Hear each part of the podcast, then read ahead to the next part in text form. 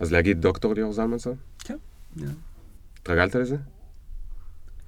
עוד לא. אני ממש... אה, ממש כמה חודשים, אז זה עדיין ממש ממש ממש חדש ומוזר, כי תמיד דוקטורים היו, אתה יודע, אנשים אחרים כאלה ב... ב... ואז אתה מסתכל במראה ואתה אומר, אני דוקטור פתאום. אה, כן, אתה יודע, עובדים קשה בשביל להגיע לרגע הזה, אז אני, זה בעיקר הרבה, הרבה תחושת הקלה. טוב, אז שנייה. אז uh, מה קורה כולם? אנחנו בפופקורן 18, לא יאמן שזה כבר 18, היום עם דוקטור ליאור זלמנסון, זה נחמד לקרוא לך ככה. Uh, אנחנו נדבר על הקריירה שלו בתור אקדמאי, אבל שעושה עוד מיליון ואחד דברים, ובעצם השאלה הגדולה שאנחנו ננסה להתעסק בה, תהיה השאלה של הפוקוס בדבר אחד, מומחיות מאוד גדולה בדבר אחד, מול לעשות הרבה דברים קטנים. אה, יש הרבה אנשים היום שבוחרים בדרך אחת, יש אנשים שבוחרים בדרך אחרת, והייתה לנו שיחה מאוד מעניינת על זה בניו יורק לפני כמה חודשים שביקרתי, ונראה לי שהנושא הזה מעסיק הרבה אנשים, אז אנחנו נתחיל בעוד שנייה. Yeah. Boom, boom, boom, boom. One time. Ring the alarm. Hot ass nigga, yeah. big ass head so my dreams get bigger. Yeah. Make campaign strong so my flows get sicker. Yeah. Confidence bigger than a drunk ass nigga. Look, I'ma work graveyard shift. מה קורה ליאור? הכל מעולה, מוקדם לי מדי בבוקר, אבל הכל בסדר. מוקדם לך בבוקר, כן, לא ישנת הרבה, ראינו. לא הרבה. אז אתה מרצה ב-NYU עכשיו, נכון? כן. ולמה אתה בארץ בעצם? קודם כל זה כריסמס שם, אז אני מנצל את העובדה, ואז, והייתי כבר באירופה בכמה כנסים, ואני מאוד uh, שמח כשהטיסה יותר זולה, להמשיך כבר uh, אה, okay. אוקיי. לעשות את החלק השני ולהגיע מאירופה לישראל. אבל גם uh, ניצלתי את הזמן, יש כנסים פה בארץ ויש פה... Uh, המון המון אירועים בשבוע האחרון. מכיוון כן. נראה לי שלא, אני לא היחיד שמנצל כריסמס בברלין או בניו יורק או נכון. משהו כזה ומגיע. נכון, אני רואה מלא חבר'ה ישראלים מגיעים חזרה בחגים. כן. תגיד, שנייה לפני שמדברים על כל המיליון דברים, אני רוצה לדבר עוד שנייה על, ה, על התואר הזה, דוקטור. אוקיי. יש עניין כזה, בעצם מאז שאנחנו ילדים, שכשאומרים לפני שם של בן אדם את המילה דוקטור או פרופסור, זה הופ, מעלה אותו כזה באיזה מין מדרגה.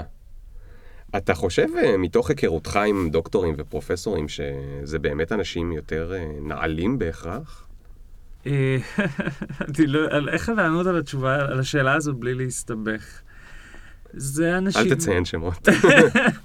זה אנשים שאתה יודע, אני חושב שזה ראוי ויפה לקרוא, זה בעצם שריד, זה אחד השרידים היחידים של התקופה לפני הפוסט-מודרני, שאני חושב היום, אה, אם, אם, אם היינו מתחילים את האקדמיה בשנת 2016, אה, אז אה, בלי תארים, ואנחנו כולנו שווים, כן, נכון. וכל אחד עושה מה שהוא רוצה. יש משהו יפה בזה, זה שומר על, על איזשהו סוג של יראת כבוד לידע, בעיניי. אוקיי. אם זה הופך להיות סביב אדם, זה לדעתי פחות מגניב. Mm. אבל סביב מסלול של הכשרת ידע, זה בהחלט uh, ראוי ומעניין. האם זה הופך אותו לנעלה? מוסרית כנראה שלא. uh, אני כן חושב שזה הופך אותו ל... אני מקווה, בהרבה מאוד מקרים. יש, יש מקרים שאני חושב עליהם כדוגמאות נגדיות, שזה, שזה בהחלט uh, אומר משהו על היכולת שלו להבין את העולם, בוא נגיד ככה. כן. זה גם כמו, זה קצת תו תקן כמו טייס, זאת אומרת, בדיוק. הבן אדם הזה שרד שש או שמונה שנים של לכתוב את התזה נכון. ואת הדוקטורט ואת הזה בלי לקפוץ מהגג. נכון. ו... יש, יש, אה, יש בטבע מה שנקרא איתותים אמינים. אני לא, אני לא זואולוג, אבל uh, יש את כל התיאוריות האלה סביב uh, איתותים, והדברים האלה זה איזשהו סוג של סיגנל, דוקטור. שנותן לאנשים איזשהו, כמו שאמרת, את התו תקן או הבנה ברורה ש... שמי שלפניך יש לו את היכולת להתמודד עם אתגר כזה, mm. נקרא לזה ככה. זה כמו כן. שלראות בן אדם, אה, לא יודע מה, שרירי מאוד, או, או בן אדם מרים משקולות, אתה מבין שיש לו, כן. יש לו איזו יכולת, או, או מרתון כתו תקן, בן אדם שיודע כן. לסיים מרתון. זה אומר משהו עליו, גם אישיותית וגם אה, על אחת מיכולותיו. דוקטור למה אתה בעצם? זהו, זו שאלה טובה, אני, כש, כי, כי אני אומר את זה ואז אני אגיד לך, אני, אני דוקטור למינהל עסקים. לא מאמין לך. דוקטור למינהל עסקים זה דבר אה, לא, לא, לא, זה לא ברור לאנשים מה, מה זה אומר לעשות דוקטורט במנהל עסקים. אבל זה וגם איך זה קשור לדברים שאתה עוסק בהם. קשור ולא קשור, אני, לא דיברנו עליהם עדיין, אבל אני. אני אגיד שהמחקרים שלי עוסקים בעיקר בהתנהגות באינטרנט. אמ, וכשאני התחלתי את התואר השני, עוד הייתי בוגר של מדעי המחשב. הבנתי מאוד מאוד מהר שלתכנת זה לא אני, שאני לא רוצה להיות אדם טכני, שאני לא נהנה מהיום-יום של הייטק, למרות שלא הייתי מעולם בהייטק, הייתי, הייתי בצבא, הייתי עתודאי, אבל נקרא לזה הייטק של הצבא. ורציתי להיות אדם שמתעסק במשמעויות חברתיות של מה שהוא עושה, של מהפכת המידע. והסתכלתי מימיני ומשמאלי, והייתה את הפקולטה לתקשורת שהיה שם ניצנים, היו אולי קצת במקומות אחרים, אבל ניהול הייתה הפקולטה עם הכי הרבה דוקטורים בשעתו שידעו מה זה אינטרנט, התעסקו בזה. Hmm, אה, כמובן עם שאלות שהן שאלות עסקיות, הייתי אומר, בחלקן, אבל, ה, אבל המגוון היה רחב יותר. אוקיי. והרגשתי ששם יהיה המקום הכי נכון עבורי, וזאת הייתה ההחלטה הכי חכמה, אני חייב לציין, כי אני רואה היום, אחרי שסיימתי את הדוקטורט, שכמה קשה להשיג תקנים ברוב המקצועות היום, כמה קשה להשיג תקן אקדמי. ניהול היא אחת הפקולטות היחידות שמצבה משתפר עם השנים, ואפשר להבין Hmm, למה מעניין. לפי רוח הדברים של כאילו איך אנחנו בעצם מתנהלים ביומיום. אם הייתי הולך להיות uh, מדען uh, מדעי הרוח uh, בתחום האינטרנט, רוב הסיכויים שעוד הייתי עכשיו עשור מנסה לפרסם ולהשיג uh, משרה כן. באקדמיה. כן. לשמחתי זה נחסך ממני, אבל... איך הגעת ל-NYU? זה נשמע מה זה שווה. uh, אז הדוקטורט... וגם ניהול ב-NYU, זה כאילו. בכלל אה, כן. נראה לי תחרות קשה. Uh, זה נכון, אבל במקרה שלי, כשסיימתי דוקטורט, די היה ברור שאין מה לדבר בלי פוסט-דוקטורט. כלומר, אין היום הרבה דוקטורים שעשו את כל הכשרתם בישראל, שיכולים להתקדם הלאה. זה בערך כמו הרבה מקצועות אחרים, בלי איזשהו סוג של, אתה יודע, במקצועות אחרים אולי זה רזידנסי, אז אצלנו זה פוסט-דוקטורט במקום אחר, אבל ההיגיון הוא אותו היגיון, לעבוד אה, בסביבה שונה ואולי קצבית יותר, אה, לעבוד עם אנשים אחרים שהם לא המנחה לדוקטורט שלך, או מנחה במקרה שלי, אה, ובאמת לנסות לשאוף כמה שיותר למעלה.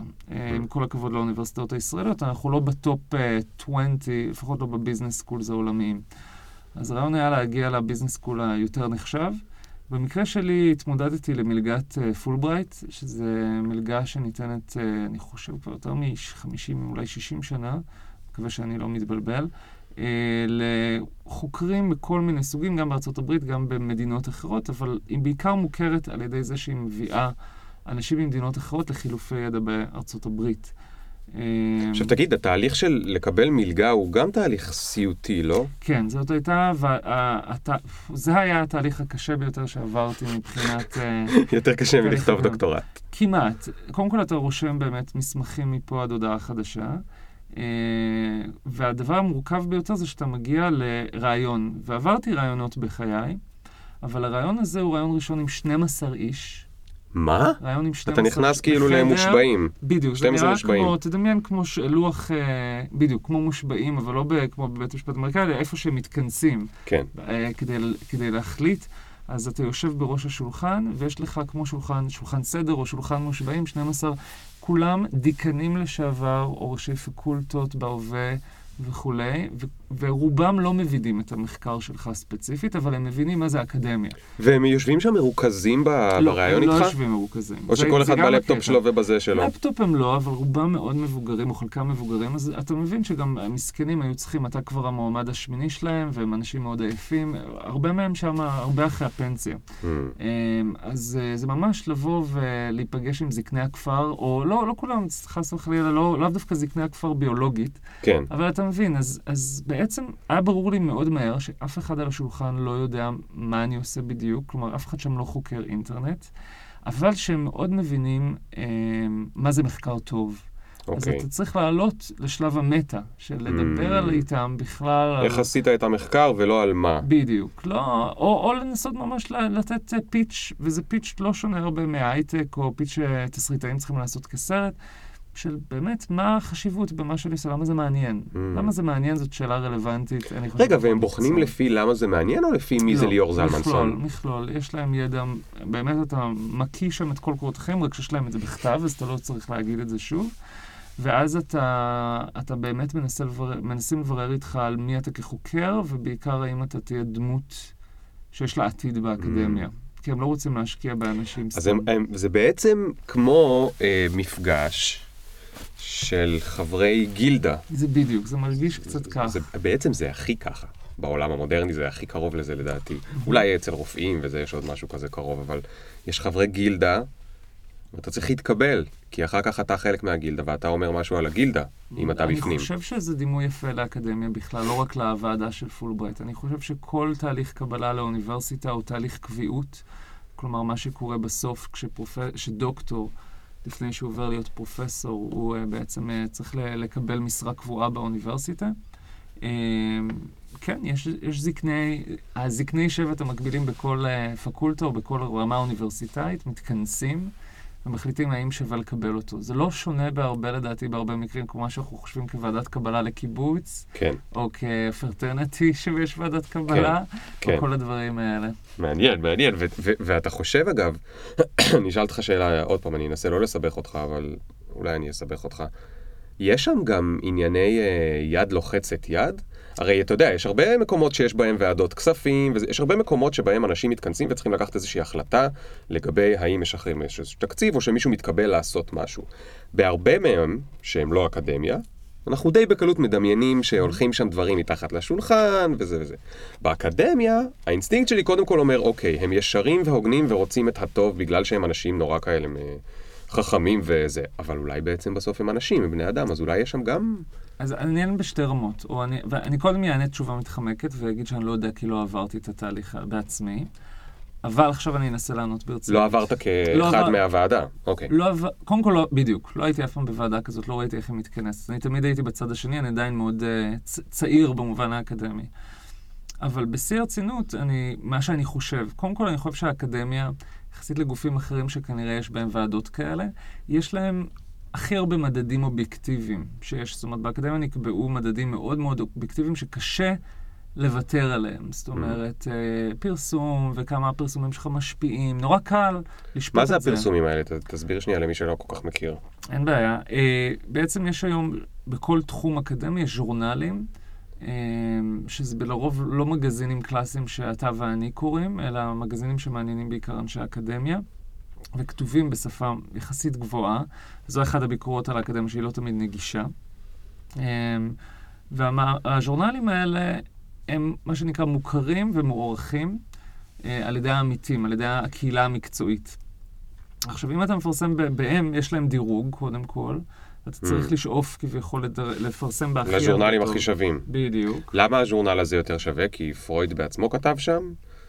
או... הסיבה... מי קובע איזה ז'ורנל הכי שווה? אז uh, סטטיסטיקה, האמת, יותר מכל. כלומר, מסתכלים על כמות הציטוטים שציטטו מהז'ורנל הזה. לא מאמין. זאת אומרת, הרי האקדמיה עובדת על ידי זה שבכל מאמר אני מצטט בפרק התיאורטי לרוב, אחי, בסוף הם הם. סופרים שרים. הם סופרים שרים. אני לא. מאמין, אני אבל- בשוק. אבל, נכון, אבל שרים לא- איכותיים. הם שרים איכותיים. אבל עדיין הם סופרים. שרים. כן, כן, לגמרי. רגע, רגע, רגע, רגע. אם הם סופרים שרים, אתה אתה עכשיו כותב מאמר.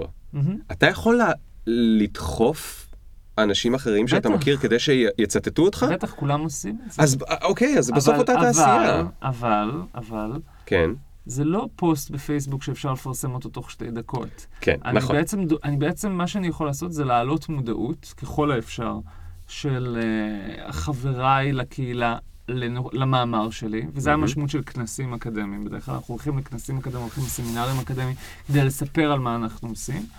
ואז אנחנו בעצם אה, אה, מקווים שיצטטו אותנו, אבל מכיוון שמאמר לוקח לכתוב חודשים עד שנים, וואו, אז הדברים האלה לא, אין בהם איזה מהירות של יאללה, בוא כן. נפרגן לו בשאר.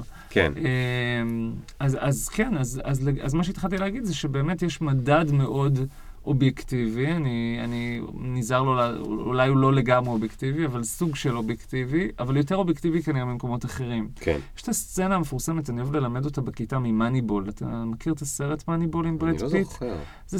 זה מקרה נורא מפורסם, ספר של מייקל לואיס, כי... ש... שמדבר על זה שקבוצת הבייסבול הנכ- הנכשלת בארצות הברית, בעזרת data, בעזרת מידע, בעזרת uh, מדדים אובייקטיביים, מצליחה להתעלות על הקבוצה הכי יקרה, כי היא באמת מסתכלת על שחקן בלי הטיות, בלי לחשוב אוקיי. על כמה יפה הוא, למשל. פעם היו שופטים באמת שחקן על פי יופי, חשבו שזה מדד לעוד משהו. אמ, ויש שם פרק שהם יושבים שם כל הסקאוטרים, כל האנשים שמגייסים, לא פרק, יש חלק, קטע בסרט, יושבים כל הסקאוטרים ליד שולחן ומספרים למה הם חושבים שהשחקן הזה טוב. אוקיי. ואתה מבין שהם כולם ממש, יש להם כל מיני, אה, הייתי אומר חוכמת סבתא כזאת שהתגבשה כן, עם השנים, כן. אבל שום דבר שקשור כנראה למדע, לסטטיסטיקה, למספרים. למספרים באמת. כלומר, ואתה מבין ש, שיש הרבה כנראה קבוצות שככה הן מתנהלות, על פי אינסטינקטים, על פי תחושות. אז לדעתי האקדמיה יחסית, יש בה את זה פחות, אבל בטוח יש בזה, כי כן. בכל זאת זה דבר אנושי. נכון. אז אה, זו התשובה. הם בסוף צריכים גם לחבב אותך, לא? מאוד. הם צריכים לרצות אותך שם, והם מסתכלים על, אני מניח, על איך אתה מסתדר בתוך המסגרת הזו, וההשפעה החיובית שלך על העמיתים שלך, וזה נראה לי מאוד ראוי, תכלס. בכל זאת, זה מדהים. קצת דומה לקיבוץ. אז הזה. עכשיו שנייה, לפני שאנחנו מתחילים לדבר על הדברים האחרים שאתה עושה, כי דווקא אני חושב שאנשים שמכירים אותך, לא במעגל הראשון, החברים המאוד קרובים. נגיד אני במעגל השני, אתה יודע, מכיר אותך קצת מרחוק, נפגשנו בסך הכל בחיינו אולי חמש פעמים? שו- שבע? שבע אולי. אוקיי, זה לא הרבה. אה, די, עשינו שיחות עמוקות, גם אולי שבע, לא היה לנו זמן ליותר, למרות שכאילו אנחנו מרגישים שאנחנו מכירים. מהמעגל השני, דווקא אנחנו יותר רואים את שאר הדברים שאתה עושה. במוזיאון ובזה, תכף נדבר על זה. מהמם. אבל רגע לפני זה, יש לי שאלה. אתה דיברת, ועל התהליך קבלה מאוד ארוך, ועל אפליקיישנס, ועל כן. פרסומים, ועל זה. עכשיו, אתה חוקר אינטרנט. מהמם. זאת אומרת, הכל היום נמצא בסביבה שהקצב שלה הוא 150 BPM. קצב שלה... אבל בבית, לעצמך, אתה צריך להתנהל בקצב האקדמי, שהוא בערך הקצב הכי ארוך.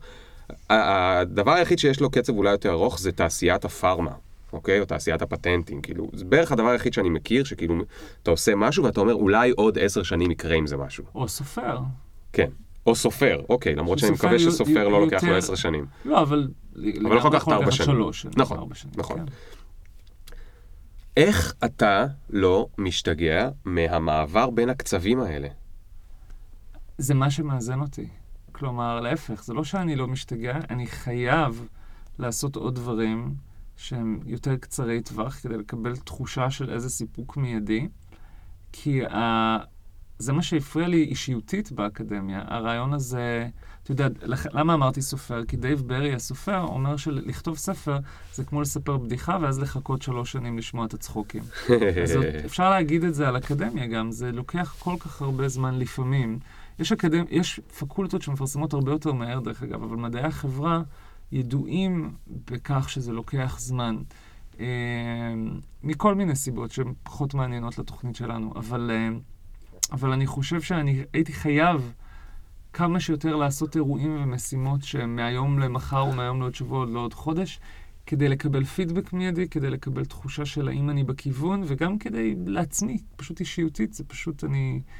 אני, אני לא יכול לחכות כל כך הרבה, יכול להיות בגלל שאני כבר יליד של דור ה-Y. Hmm. נראה לי שאני דור ה-Y. 83 זה דור ה-Y? אתה היה בין ה-X. ל-Y כזה. אוקיי. בין ה-X ל-Y. זה, אתה יודע, כבר אומרים שדור ה-Y הוא כבר לא כל כך דור, כבר התחילו לקרוא לזה מילניאלס, ואז אמרו שזה כבר. כבר לא קוראים לזה דור, זה כבר עבר הטרנד.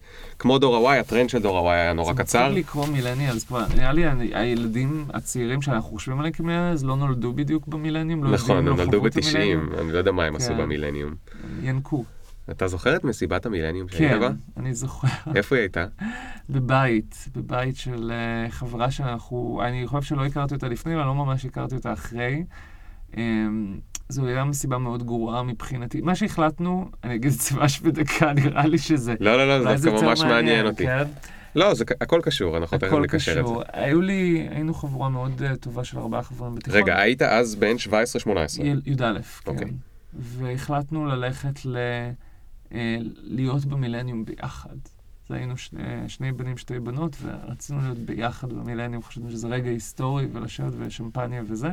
וכך עשינו, אה, נראה לי שיש לי תמונה, כאילו צילמנו את עצמנו ב-0000, אה, אבל שנייה אחרי זה הלכנו למסיבה של אותה אחת, שכולם כבר היו שפוכים, שיכורים, וילדים בני 17 mm. שיכורים, זה, זה, כן, זה, זה בין עצוב לנורא. אה, איפה זה היה? איפה גדלת? זה היה בראשון. בראשון לציון. כן, okay. זה היה אוקיי. בנווה ים, אם אתה לא כל כך לא מכיר. מכיר. הייתי בטוח, אם היית שואל אותי איפה זה נווה ים, הייתי אומר ליד קיסריה. נכון, זה משהו אחר, אבל לא, לא, ים? נווה... שדות ים? לא, יש שם, יש שדות ים, יש נווה ים לדעתי ליד עתלית. אה, אוקיי. זה ממש uh, קיבוץ. לא משנה, הנקודה היא ש... זה היה ערב טוב בסופו של דבר, כי מהערב הזה צמחו החברויות שלי איכשהו mm. להמשך התיכון, כי הכרתי okay. אוקיי. שם אנשים... במסיבה הגרועה שכבר כן, הייתה... כן, אז, אז היסטורית זה המילניום. אבל אתה זוכר שהמילניום... כן. כולם פחדו, זו הייתה אחת הדיסטופיות הראשונות נכון. שהיו רציניות, שכולם אמרו שהעולם הולך להיחרב. העולם הולך להיחרב. והיו כל מיני סיבות. והבאג Y2K שחשבו שהכל הבנקים. הבאג 2000 שחשבו שהכל נכון. ייפול. וגם היה עם בני המאיה משהו, או שאני מבלבל את זה עם 2012? אה, כן. אוקיי, תראה איך הכל כבר אבל היו, היו נבואות, 2000, נוסטרדמוס אמר וכולי וכולי. כן, כולנו חשבנו ש... לא, אני לא יודע אם באמת מישהו האמין בזה, אף אחד לא באמת התנהג. בבאג 2000 כאילו- הרבה אנשים האמינו. אבל עשו המון, כאילו תיקנו את זה, זאת אומרת, הנרטיב היה שהספיקו לתקן, כן, ואז באמת כן. לא קרה שום דבר. אז רגע, תגיד, בכיתה י"א שהיית, ידעת שתהיה דוקטור? כאילו, מה חשבת בכיתה י"א שתעשה? האמת שקצת כן. אמ, וואי, זה הולך להישמע נורא. הנה וידוי. אני תמיד רציתי... אוקיי, שני וידויים. הראשון זה שהייתי קונה או מזמין, זה לא קונה, נראה לי אפשר להזמין בחינם, את החוברות של האוניברסיטה הפתוחה. מעולם לא הייתי באוניברסיטה הפתוחה, לא היה לי זמן, אה, או לא יכולתי לשלב את זה עם התיכון, אבל תמיד רציתי. Okay. אז אוקיי. הייתי קורא איזה קורסים יש, והייתי אשכרה, אני חושב שהייתי לומד עצמאית, זאת אומרת, לא נרשמתי, אבל הייתי קונה ספרים של הפתוחה. זאת אומרת, נורא עניין אותי הרעיון הזה של אקדמיה. שני דברים הלהיבו okay. אוקיי. אותי. אחד זה הרעיון הזה שבאמת הקורסים, שעבור תלמיד תיכון זה לא סטנדרטי, שאתה יכול ללמוד מה שאתה בוחר, ואם יש משהו מעניין אותך, אתה, אתה מתמקד בו, אה, שהוא מעבר לבגרות לחמש יחידות וכולי. והדבר השני זה שהיה ספר. והאמת שאני, לא נראה לי שסיפרתי את זה לאף אחד שנים. מעולה. Uh, נדמה לי של איתו אבירם, כשהוא עד היום איפשהו אני לא יודע איפה הוא היום. אני חושב שיש לו בלוג. אוקיי. Uh, והוא היה לו ספר שלדעתי הוא הוציא בשיתוף מעריב לנוער, שתקלוט. זה נקרא אני רוצה קריירה, או משהו כזה. לא מאמין לך. נשבע לך, אני צריך לאתר לך את הספר, אבל יש סיכוי שהוא איפשהו, אין לי מושג. אה, אני מקווה שהוא באינטרנט. והאמת שזה היה די דומה לספר שלך במובנים אה, מסוימים, רק גרסת שנות 90, והרבה יותר פרקטי פר קריירות. כלומר, הוא היה, היה שם פרק על כל מקצוע סטנדרטי, נגיד מחשבים. כן. ואז זה הרעיון עם מישהו שזה התחום שלו. מדהים. והסברים איך אתה מגיע, מה כדאי לך להרחיב, מה כדאי לך לעשות. וזה הגניב אותי, זה שיש לי כאילו את כל האופציות המסודרות. כמובן שהיה שם רק 12 אופציות. הנה, הוא, ו... צייר את הסולמות. כן, הוא צייר, לגמרי צייר סולמות, והוא גם היה פרק על uh, צבא. ואיך uh, להתקבל, uh, נגיד בפרק על איש תקשורת, היה ברור לך שאתה צריך להתקבל לגל"צ, ואיך מתקבלים לגל"צ. בפרק על, uh, על uh, איש uh, מחשבים, היה ברור, וזה בערך מה שעשיתי בהתחלה, להיות בעתודה וללמוד מחשבים. או אוקיי. להתקבל לממר"ם. אה, וואו. וזה היה באמת מה שהכיוון שאני לקחתי. אבל uh, היה שם כל מיני מקצועות שונים ומשונים, חלקם עם יותר השכלה שנדרשת. לא היה שם אקדמאי, נכון? אין מקצוע ספציפית אקדמאי, אני חשבתי על עצמי בתור איש מחשבים אקדמאי, mm. זאת אומרת, אה, לא הייתי בטוח. אבל האמת שכשלמדתי בפתוחה, או סליחה, למדתי כאילו בפתוחה, כן. דווקא הקורסים שקראתי זה היה ספרות. Mm, כן. אוקיי. זה מה שרציתי אז. איך אתה מסביר את זה אז? אז איך, אם למדת, רצית ספרות, אז למה הלכת ללמוד מחשבים? היו לי את שתי האהבות האלה. אוקיי. היה לי, אני הרחבתי מלא מחשבים בתיכון, עשיתי 15 יחידות, הייתי במה שנקרא טכנולוגיות מידע. אני גם עשיתי את המסלול הדפוק הזה. טירוף, טירוף. אה, מצאתי לא מזמן את החוברת, מסתבר שעשיתי משחק שחמט ב-C. לא באמת, לא באמת, כי לעשות משחק שחמט כן. ב-C צריך כאילו שנים של תכנות, אבל רק... לא יודע, את המינימום הנדרש אה, שמשהו שם יזוז על ה... ומצאתי אני... את החוברת, אתה זוכר ש... מה היה מצחיק? הם היו כל כך מיושנים. חצי מהפרויקט היה לתכנת את זה, כן, וחצי מהפרויקט היה לעשות חוברת תיעוד. כן. אתה זוכר את זה? הי- היינו, יש לי את זה מודפס, חוברת תיעוד, שזה... 60-80 עמודים. נכון. שאתה מתעד את הקוד, תחשוב כמה זה מיושן, זה בגלל ש, שאז הם לא הבינו כאילו בכלל מה זה, את הקונספט של אני לא קוד. בטוח שזה השתנה משמעותית, כלומר, אני חושב שזה היה איזו תפיסה של משרד החינוך שצריך להגיש עבודה. והיא כן. צריכה להיראות כמו עבודה. זה כן. שבפועל יש קוד בפנים, זה בסדר, אבל נכון, היית צריך להדפיס את כל הקוד של העבודה בתוך העבודה. להדפיס ולספר מה אתה עשית בכל פונקציה, להס- כאילו כמה זה הפוך שזה דרך מהאינטרנט. נהדר, אתה יודע, אני לא תכנתתי הרבה שנים, אבל הלוואי שהיו כותבים אתה אמור לעשות את זה בתוך הקוד, כן, כן, התיעוד, לא ברור. באיזה חוברת. נכון. סתם נכון. זה מצחיק. זה- אוקיי, אז רגע, אז היה לך גם ספרות וגם מדעי המחשב. נכון, ומשם זה התחיל. כלומר, שמה זה התחיל. שם זה התחיל. מה זה זה? מה זה זה? הדבר הזה, זה הפיצול אישיות. שבעצם, כן, שהנה התפנית בעלילה. אני בעצם, למרות המסלול המאוד אה, ריאלי, אה, של מתמטיקה מחשבים, ואז אולי פחות ריאלי, אבל עדיין בתחום המחשבים של להבין איך אנשים מתנהגים בסביבות אה, וירטואליות, תמיד, תמיד אה, התעניינתי בקולנוע וספרות וכתיבה יוצרת ודברים כאלה. אני זוכר כבר בגיל 16-17 הלכתי ללמוד, לא רשמית קורס אקדמי, אבל אצל בתיה גור, זיכרונה לברכה, שהיא סופרת מאוד מפורסמת שנפטרה כבר מזמן, בעיקר של ספרות בלשית, הלכתי ללמוד ספרות בלשית. אה, מה, קורס ערב כזה? כן, כאילו- כזה קורס חוג, עם סבתות חוג. כאלה. קורס אה, היית, קורס ישבת שם עם. סבתות. ישבתי עם דודות וסבתות, ועוד אה, ראינו שני צעירים בקהל, ובמקרה הצעירה השנייה היא גם אקדמאית היום שהייתי בניו יורק, אז זה גדול. יצא מצחיק. אה, אבל, אה, אבל היינו, כן, היינו קורס סבתות כזה, ובתיה מאוד השפיעה עליי אה, בזמנו, ומאוד האמינה בי. זה היה נורא מצחיק, הייתי לומד איתה שהיא נחשב... עילוי, זה היה במקביל לתיכון, ואז הייתי חוזר לשיעור הספרות בתיכון ו... ונותן תובנות. אה, ולמרות שהבגרות שלי בספרות היא הבגרות הנמוכה ביותר שלי, שזה. היה כל כך עלבוני שהיה לי כל כך רע עם זה. אה, אני הייתי, מאוד התעניינתי בזה, ולקח הרבה שנים אחרי זה, עד שהאמנתי שאני בעצמי יכול לכתוב. ואתה יודע, זה קלאסי. הלכתי על המגירה בהתחלה, מגירה, וכתבתי מהצורך שלי לכתוב. אה, והתמזל מזלי בכמה מובנים. אה, מובן אחד זה שהיה לי את השקט תקופה מסוימת, הלכתי לאיזה, לא בדיוק ויפאסנה, אבל זה סוף שבוע כזה שהיה לנו הרבה תרגילי כתיבה, והרבה שעמום, באמת הרבה שעמום. רגע, עכשיו. באיזה שלב אתה זה מדבר? היה גיל תחיל 20 וקצת. אוקיי. 20 אז אתה כבר. היית ב... ב... איפה הי- למדת? בתל אה, אביב? אה, בטכניון? אז זהו, הייתי כבר עתודאי של תל- אוניברסיטת תל אביב, סיימתי, הלכתי לצבא, לחיל אוויר. אה, הייתי איש מחשבים, בהתחלה איש תקשורת מחשבים.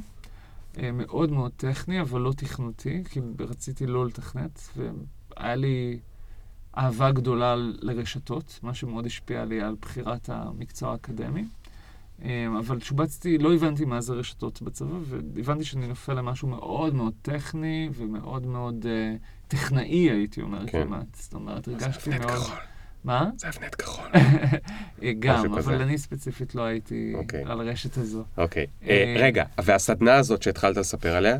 הסדנה הזאת הייתה- קרתה בדיוק בטווח הזה של 20 ו- ומשהו. זה אוקיי. אחד מהרצונות שלי להעמיק. היא אוקיי. הייתה סדנה סביב... אז עכשיו אתה בצבא, כן. בחיים מאוד טכניים. כן. ואתה הולך לסדנה באיפה היא? במדבר? באיפה? לא, הייתה בהרי ירושלים. הרי ירושלים. כן.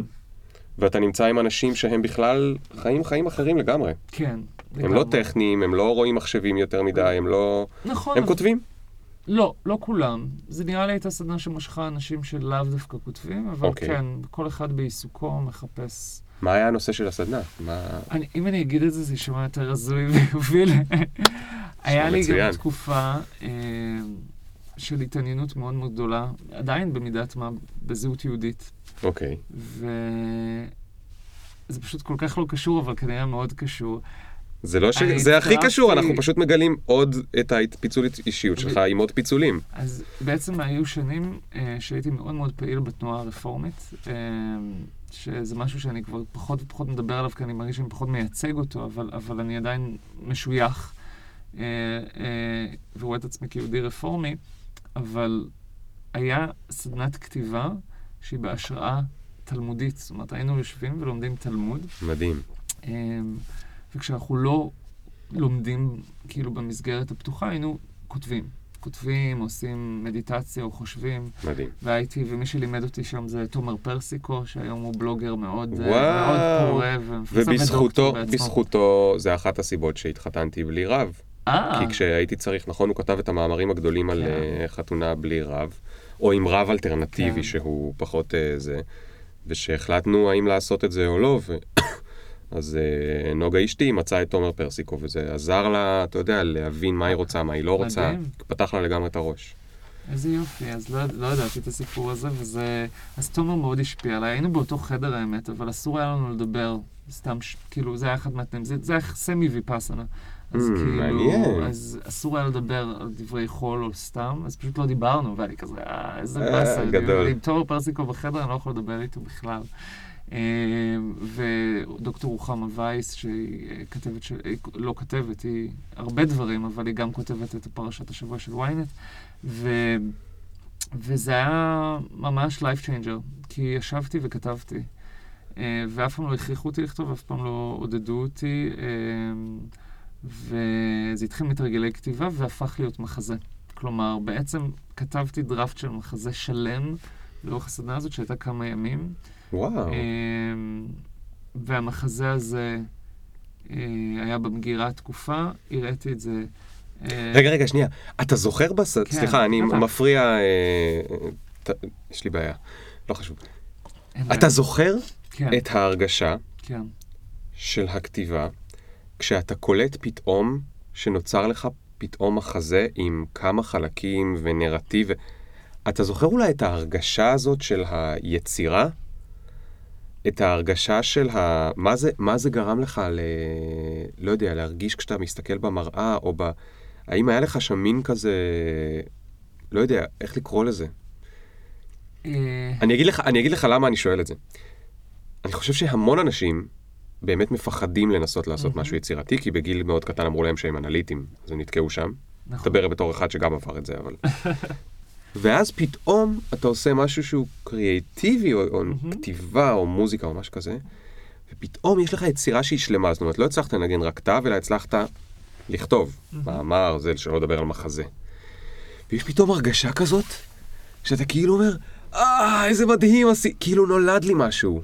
אתה יודע על לגמרי. מה אני מדבר? לגמרי. יש תחושה, יש פחד וחרדה נורא גדולה סביב הדף הריק, נכון?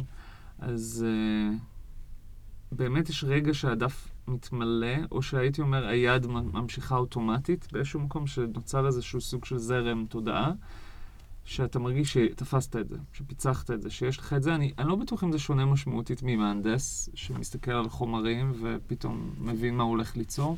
זה באמת קשור ליצירה כיצירה. אמ, אני חושב ש... כשידעתי כשיש לי משהו עובד, במקרה הזה, כשאני התרגשתי בעצמי לכתוב את מה שכתבתי, שהסתכלתי על זה באיזשהו סוג של, לא יראת קודש, אבל איזה סוג של אני עושה משהו משמעותי. ויש רגע כזה, אם אתה מרגיש שאתה בעצמך מתרגש ממה שכתבת. כן. זה נשמע מאוד יאיר, כאילו, להתרגש ממה שאתה כתבת, אבל, אבל זה בעצם רגע פרטי כזה. זה, אני חושב ואז- שזה לא יהיר, זה זה, זה, לא יש לנו את זה בתור יל. ילדים. נכון. ילד מתלהב מכל שטות שהוא צייר, נכון. ואז אתה יודע, מתחילים לשייף אותנו, אותנו. אל תעוף על עצמך, אל תתלהב, נכון. זה מכוער. אבל זה- מה, זה לא יהיר, אני- זה, אני זה, זה תחושה מדהימה. אתה אומר את ה, את ההורד, אתה רואה את ההורדה הזאת כדבר שלילי. אני חושב גם שהנגדי הוא דבר שלילי, זה נושא שלם שלעצמו, אבל אני חושב שגם לא צריך זה לתת לילד אלף ציפיות ולהגיד לו, נכון. כל מה שאתה עושה זה מושלם. נכון, ואתה ואז גאון. זה- ואתה גאון, כי אתה, אתה מגדל ילד שהחברה הולכת לגמור. כלומר, אתה לא, אתה לא מגן עליו. נכון. אה, כי ברור שהוא לא, כנראה, בהרבה מקרים, הוא לא באמת גאון. אה, אז כן, היה, היה רגע כזה, והיה מחזה. לא, אתה יודע, על מה דראפט היה ראשון. המחזה? המחזה עסק בסיפור על סבתא ונכד, שסביב הסוגיה של המתת חסד. אה, וואו. מאוד מאוד הארדקור. איך עלה לך הרעיון? משהו מהעולם, מהשלך, אה, מהחיים? סבתי בשעתו, שתי הסבתות שלי עדיין בחיים, טפו, טפו, טפו. טפו, אה, דיברה על צוואה מצולמת. היא רצתה צוואה מצולמת, והיא די השתעשעה ברעיון אולי שאני אוכל לצלם אותה, כמובן שאני סירבתי מיידית, אבל הדמות הראשית במחזה בוחרת לצלם את הצוואה של סבתא שלו, ו, ומגלה, ושומעת וידוי שקשור לסבתא שבחרה להרוג או לסיים את חייו של הסבא, של בעלה. וואו. אה, ונפתחת תיבת פנדורה שפותחת שם את כל הקשרים המשפחתיים. אגב, אני, אוקיי. הבאת לי עכשיו אחלה טריק, כאילו בעצם אהה. לימדת אותי עכשיו, אתה התחלת מסיפור אישי, כן. אבל בחרת בדרך לגמרי. השנייה. ואז מה היה ברור, קורה אם אני זה בוחר טוב. בדרך השנייה? זה, זה טריק מספר ידוע שתיים, של אתה אומר? סופרים. אוקיי. לא, לא, באמת, זה לא, לא יודע מספר שתיים, אבל, זה, אבל אנחנו נתקלים בסיטואציה, אה, לפעמים ברחוב, לפעמים במציאות האישית שלנו, ואנחנו אומרים מה אם, או מה היה קורה, או מה הייתי עושה אם הייתי אמיץ יותר, נכון? כן. כי המציאות שלנו הרבה פעמים היא בוחרת בפתרונות המשעממים. כן. מפחדים שלנו, וכן, ובמקרה הזה, למרות שהמחזה הוא מזעזע, קורים בו דברים מאוד מאוד קשים, אני שמח שזו לא המציאות שקרתה, כן. אבל, אבל זה ריתק אותי, אה, וכמובן הייתי נורא בפחדים, של רק שנייה, אני כותב פה על משהו אישי, אמנם המחזה הוא לא באמת אוטוביוגרפי, אבל כדי להיות כן, כדי שסופר, תסריטאי, מחזאי יהיה כן, הוא, בטוח, הוא מכניס מעצמו, הוא כותב דמויות, הסבתא נשמעת כמו סבתות שלי, וכולי וכולי. ונורא פחדתי, אז בהתחלה זה היה מגירתי מאוד. אה, אבל אה, במקרה, דרך אותה תנועה רפורמית, הכרתי מישהו שהיה מעורב בפעילויות התרבות. אה, זה נשמע הכי קיבוצי, פעילויות התרבות, ומרכזי התרבות, ו... והוא במאי, או למד בימוי. ונתתי לו לקרוא את זה. והוא הפתיע אותי, הוא אמר שזה ממש שווה. אוקיי. ואתה יודע, יש מספר רגעים בחיים שלי שבאמת בן אדם מאמין בך, וזה כל מה שעושה את השינוי. זה כל מה שזה. אתה צריך שמישהו אה, יאמין בך במעשים. זאת אומרת, ממש, לא, זה לא מספיק להגיד באמת את הגאון של אימא, אלא באמת יגיד, אוקיי, אנחנו עובדים על זה עכשיו, ואנחנו עושים עם זה משהו. כי פשוט כן. או, אתה יודע, אני זוכר ב, ב, ב, בצעירותי יותר, ואני חושב שזה האירוע המחולל של חיי, הייתי במעין גוף נוער כזה, והרכזת, זה כזה כמו, לא מו... האמת שאני אני אגיד במשפט, הייתי באיזה גוף שנקרא המועצה הציונית לנוער, זה משהו היסטרי. שהוא, המילה ציוני ישר משייכת אותו כמובן היום לימין, אבל הוא היה גוף כזה, אז זה לא היה כזה טעון, זה היה תקופת רבין בכלל. כן, כן. אמ, ראש הממשלה היה גם שמאלני וגם ציוני, מה אתה יודע? כן, בדיוק, היה כזאת אופציה. אמ, אה, ו- אז שהדירו וה- אותנו. וה- והייתי שם, האמת שזה מצחיק, מצידי הייתה איתי סיוון רהב מאיר, אה, בתקופתה החילונית. אז קראו סיוון רהב מאיר, וואו, מדהימה. אה, כאישה חילונית בהרצליה, ומשמאלי היה, או מימיני צריך להגיד, היה אורן חזן, גם הוא גדל איתי בתנועה. לא מאמין כן, לך, אז- איזה סקופ, איזה סקופ. אז שנינו היינו, וסיוון לו לפני שנה, לפני שנתיים נראה לי כבר, עם הבחירות, כתבה סטטוס עליו ועל התקופה שלהם ביחד. אז זה נורא נורא מצחיק שגדלתי איתם. אה, וגם שם, באותו גוף, שזה היה גוף מנהיג את עצמו קצת כמו מועצת נוער עירונית כזו, אה, רק משהו ארצי, הייתה רכזת שהאמינה בי. והגעתי כאוטסיידר, והיא דחפה אותי למעלה על ידי זה שהיא נתנה לי להנהיג. באמת, נתנה לי פעולות, ואני הייתי בן אדם לא כזה. הייתי בן אדם שקט, לא הייתי. אתה יודע, אומרים היום פרח קיר, לא הייתי לגמרי פרח קיר, אבל, אבל בהחלט לא הייתי מתבלט מדי. כן. והאמונה שלה בי מאוד מאוד עזרה, אז אני עושה to the future now, האמונה של, של, של, אה, במקרה הזה של אה, עופר, קוראים לו עופר שמר, במחזה, מאוד מאוד אה, סייעה לגרום לדבר הזה לקרות. שלחנו את זה לפסטיבל, ממש מהשמיים הגיע יום אחד, אנחנו עובדים על המחזה ומפתחים את עיתון הארץ, ויש פסטיבל להצגות למחזות של שני שחקנים, עד 40 דקות, זה בדיוק בול מה שהיה לי מדהים. ביד. הנכד שעובדים. שולחים, הנכד והסבתא. שלחנו לו לפסטיבל, ועכשיו אני עושה קיצור דרך, התקבלנו, העלינו את המחזה, ניצחנו בפסטיבל. וואו! אה, בשעתו זה היה 2009, וכן. אבל שים לב כמה שנים עברו. מאז שכתבת את המחזה לא, ועד ל... לא, אני חושב שהמחזה נחשב, נכתב ב-2007. אוקיי, אז לא, אוקיי. אז לא, אני אני לא כזה לא כזה מבוגר. הרבה.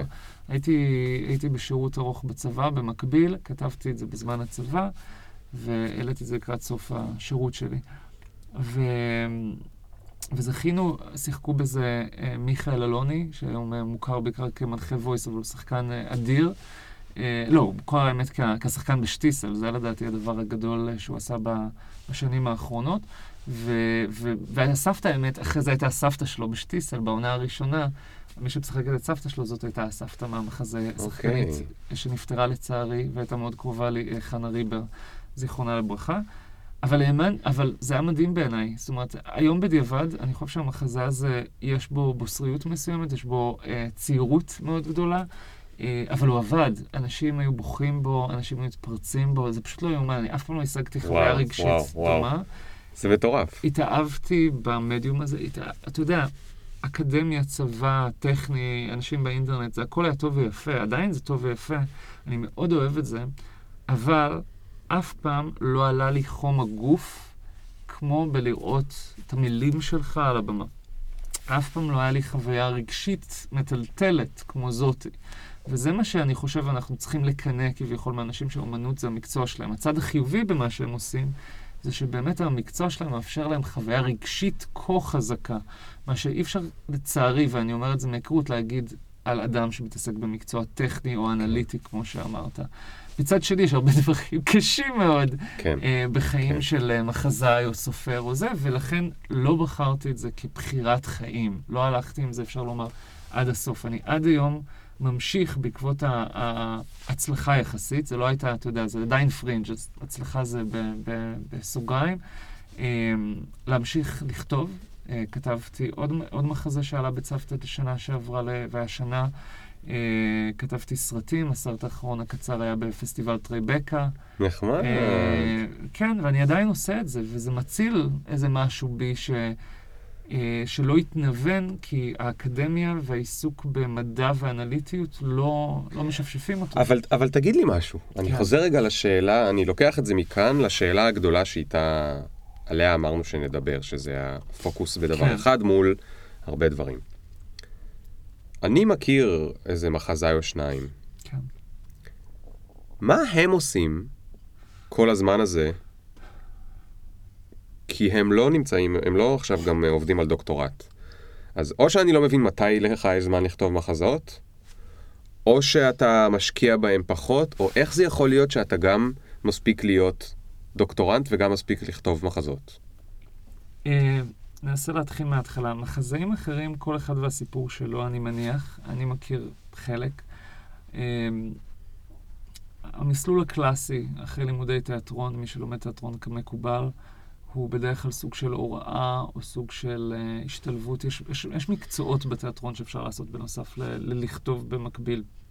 אבל uh, מכיר הרבה שחקנים שהם גם כותבים וכולי. אוקיי. Um, אבל זאת שאלה פתוחה. חלקם, אתה יודע, עובדים במה שאפשר.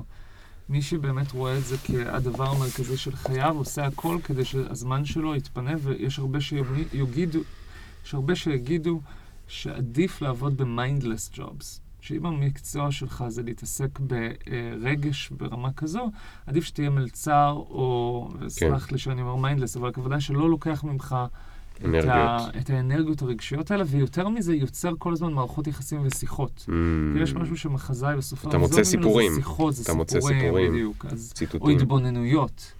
אני חושב שיש פריבילגיה גדולה במובן הזה למלצר שהוא כותב, ש, שהוא יכול יותר להתבונן באנשים, פשוט יכול לעשות את זה במהלך יום שלם.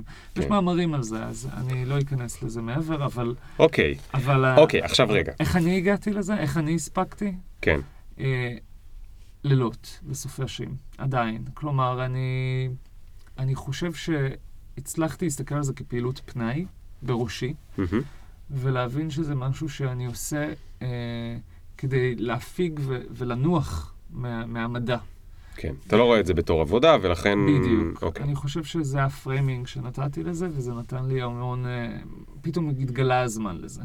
אז אפרופו, זה, זה הרי נראה לי משהו שעושים הרבה אנשים, מהאנשים האלה שעושים הרבה דברים. מהמם. מישהו מסתכל עליהם מהצד ואומר, איך אתה מספיק לעשות כל כך הרבה דברים?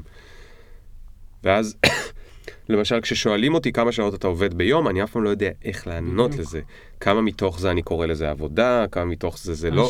יש לי גם אומרים את ש- לימודים, אני גם לומד כל יום שעה או שעתיים, אז זה נחשב חלק מהעבודה אם אני יושב ומאזין לפודקאסטים, אני לא יודע. אין לי מושג.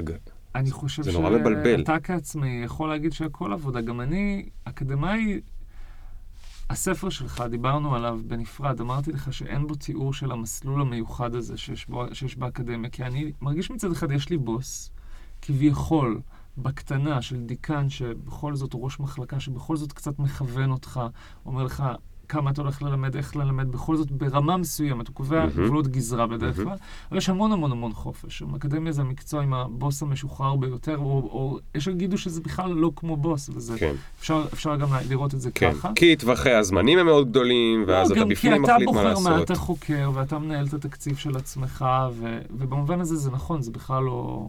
הדיקן יש לו אחריות מאוד, מאוד ספציפית עליך.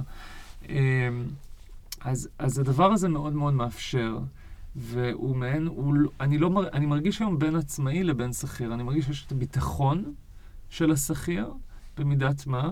עכשיו אני עדיין בשלב שעוד אין לי מסלול, זאת אומרת, אני, אני לקראת, שנה הבאה אני מתחיל מסלול לתקן, אז יהיה לי מסלול עם משכורת קבועה. עכשיו אני, אני בעצם פוסט-דוקטורט ומרצה, אז זה מסלול טיפה אומנם יציב, אבל הוא זמני.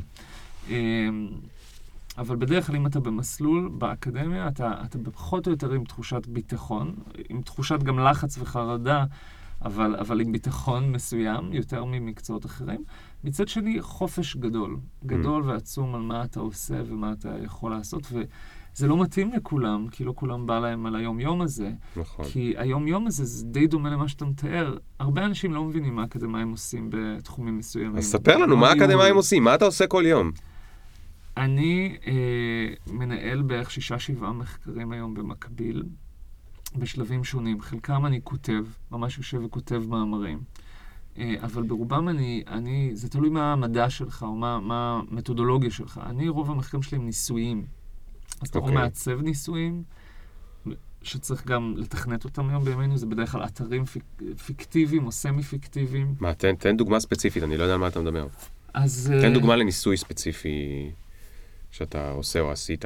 אז הניסוי אה, האחרון שאנחנו מתעסקים בו, ומקווים לפרסם אותו בקרוב, זה ניסוי שבו אנחנו מכניסים אנשים לתוך אתר וידאו, מהמם. שזה מעין מוקאפ או אתר דומה לווימאו או יוטיוב כזה, מבחינת אנשים, נותנים להם עשר דקות לשוטט באתר, מהמם. ואחרי זה שואלים אותם, מבקשים מהם שיספרו לנו דברים על עצמם. אה, אישיים.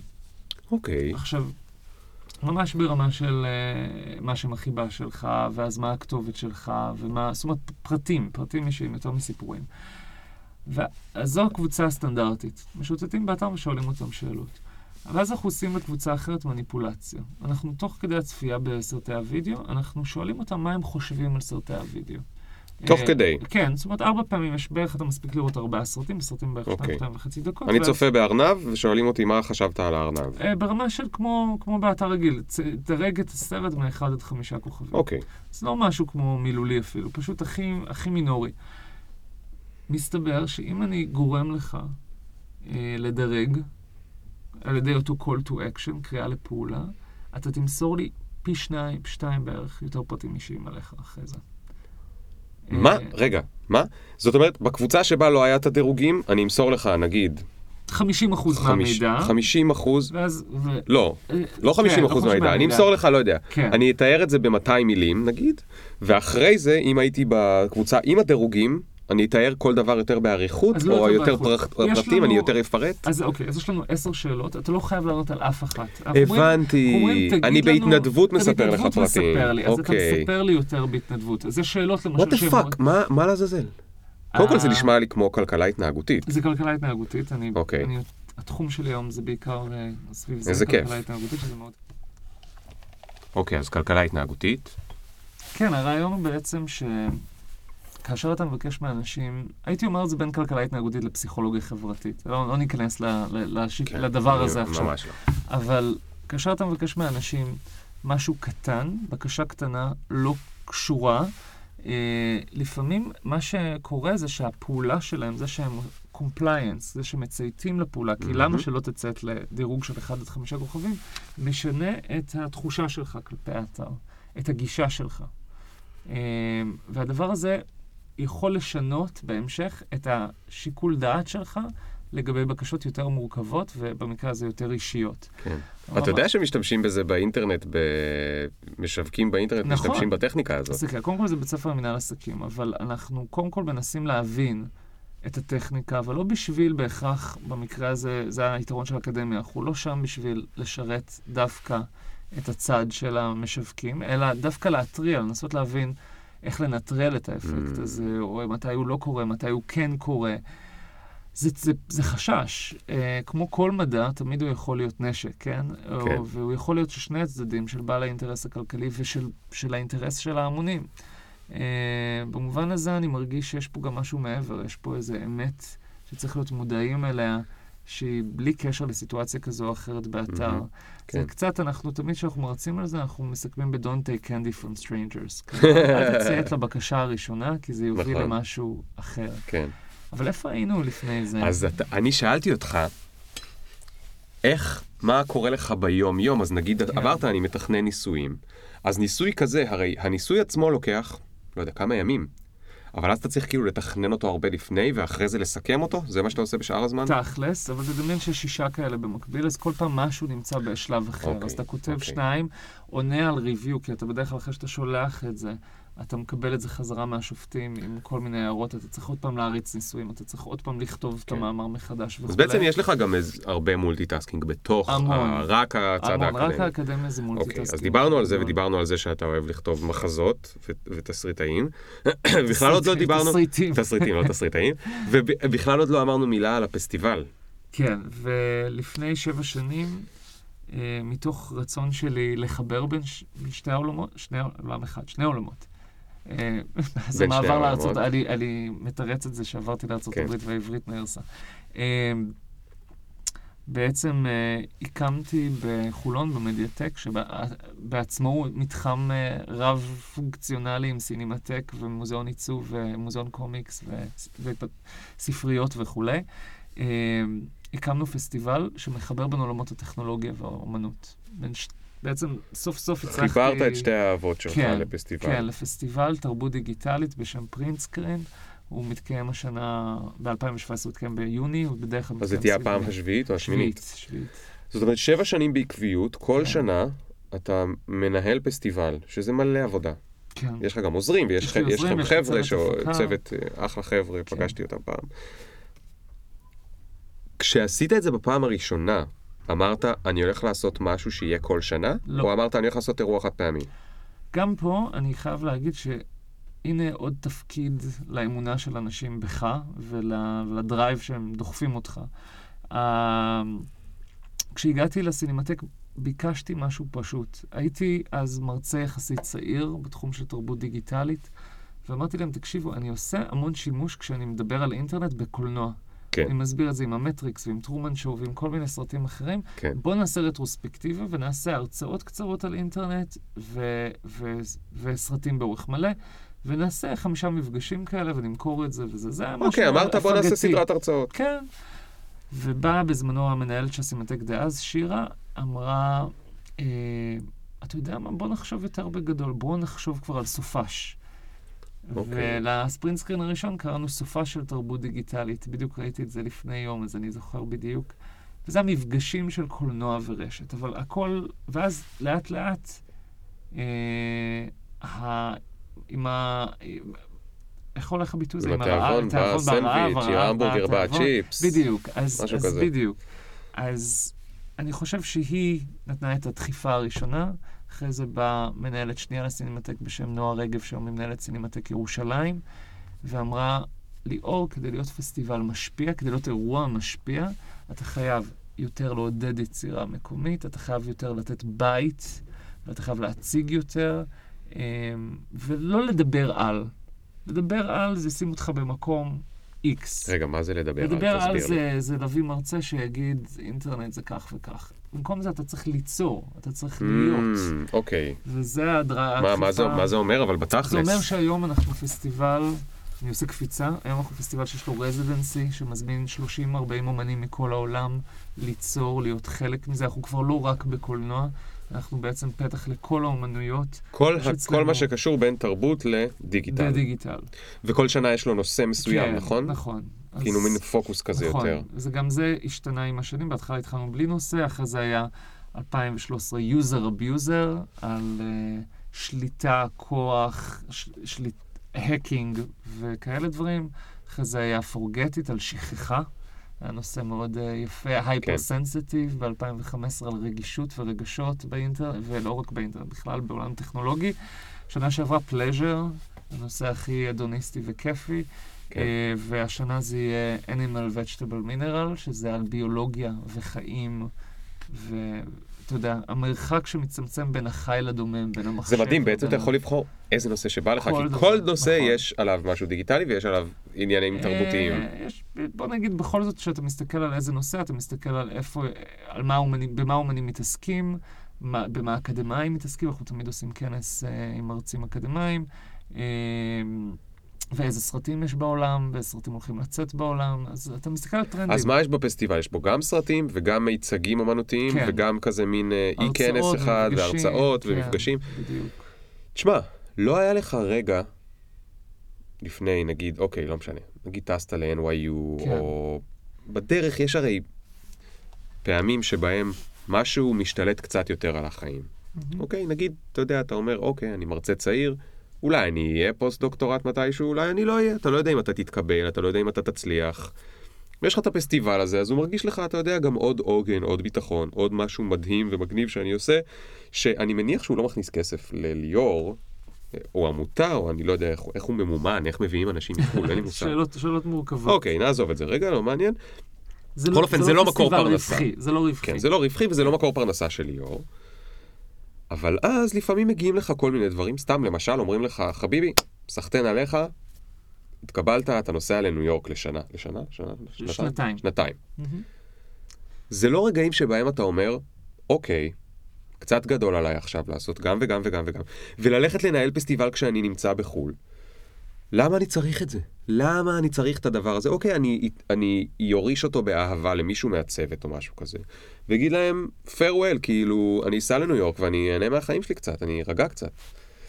אני לא בנוי להירגע קצת. אוקיי. אז זה לא, זה, זה באמת משהו מאוד, אה, לא יודע אם אישיותי, אם זה פסיכוזה, מה זה הדבר הזה, אבל אני, המחשבה של אה, להוריש את, הבי, את ה baby באותו רגע, הייתה מאוד מאוד קשה. הרגשתי שאני בעצם עדיין, זה נותן לי משהו מאוד מאוד חזק, זה חלק ממני. זה, זה גם מאוד עוזר בניו יורק, אני חייב להגיד, אני, mm. אני, עוד, הנה עוד פריט מידע שקרה בשנה שעברה. דברים ש... העובדה שיש לך פסטיבל בישראל, ויש לנו למשל שיתוף פעולה נהדר לאורך השנים עם שגרירות ארצות הברית, שמאפשר לנו להביא המון אמריקאים לארץ. נותן לך פתח, ובעצם נכנסתי שם חזק לסצנה של האומנות הדיגיטלית בניו יורק, ואתה לא נובדי, אלא. אתה בעל אוקיי. פסטיבל שיכול לתרום. אז, הפסטיבל זה נכס בשבילך, זה נכס, לגמרי. שעוזר לך לטפס בסולם הזה שלך, של. שבו אתה עושה כל מיני דברים. אבל, אבל יש לזה מחיר, אתה צודק, יש לזה מחיר. זה אומר שאני בלילות עובד, כי הארץ, אה, אתה יודע, לפי השעונים אני צריך להיות ער בלילה. אה, ו- ואני מניח גם, ואסור לי להיות מצוטט על זה, אבל זה רדיו, נהיה מצוטטים, זה מוריד את, ה- את הפרודוקטיביות שלך בדברים אחרים, אין ספק. כן. אבל, אבל זה האישיות שלי. זאת אומרת, אנחנו נחזור להתחלה, שזה היה הנושא של כל הדבר.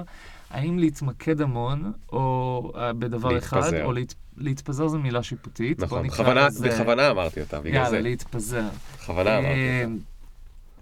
הרבה שנים נלחמתי בזה, כי הדימוי, אתה זוכר אותי, אמרתי, הילד בן ה-16 שקורא על אקדמיה, לא אמרתי לך אז כמה קראתי גם את הדפים, את ה websites בשנות האלפיים המוקדמות של, של פרופסורים, והדבר היה, אה, שהכי הרשים אותי, היה שאותו מדען, או דמות של מדען שכל חייו חקר איזה חילזון, כן. ו... והוא המומחה מספר אחת בעולם. זה הגניב אותי, הזה. זה הגניב אותי שיש מישהו שמרכז את הידע העולמי על תחום והוא אוטוריטה.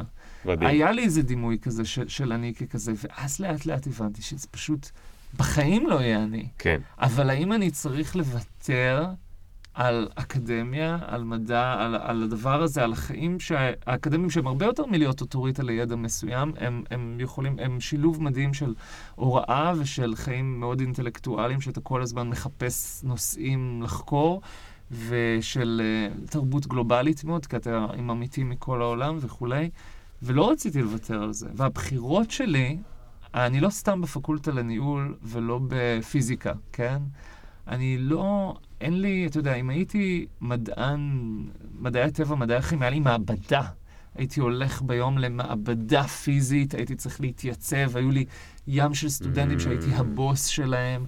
זה לא החיים שלי, אני לא יכול... זאת אומרת, אתה לקחת בחירות מודעות, כן. פחות או יותר, פחות אבל יותר, זה גם- מודעות, כמובן, פלוס מזל והזדמנויות נכון, וכולי, לגמרי. אבל לקחת, בחרת במקומות מסוימים את הדרכים שיאפשרו לך להמשיך להיות מפוזר, או לא ממוקד רק בדבר אחד. נכון. כי בדיוק באתי לשאול אותך, מה חושבים עליך על זה באקדמיה? הם לא אומרים, היי, הבחור הזה, הוא צריך להיות יותר ממוקד, היי, למה הוא לא הולך להיות מומחה בחילזון?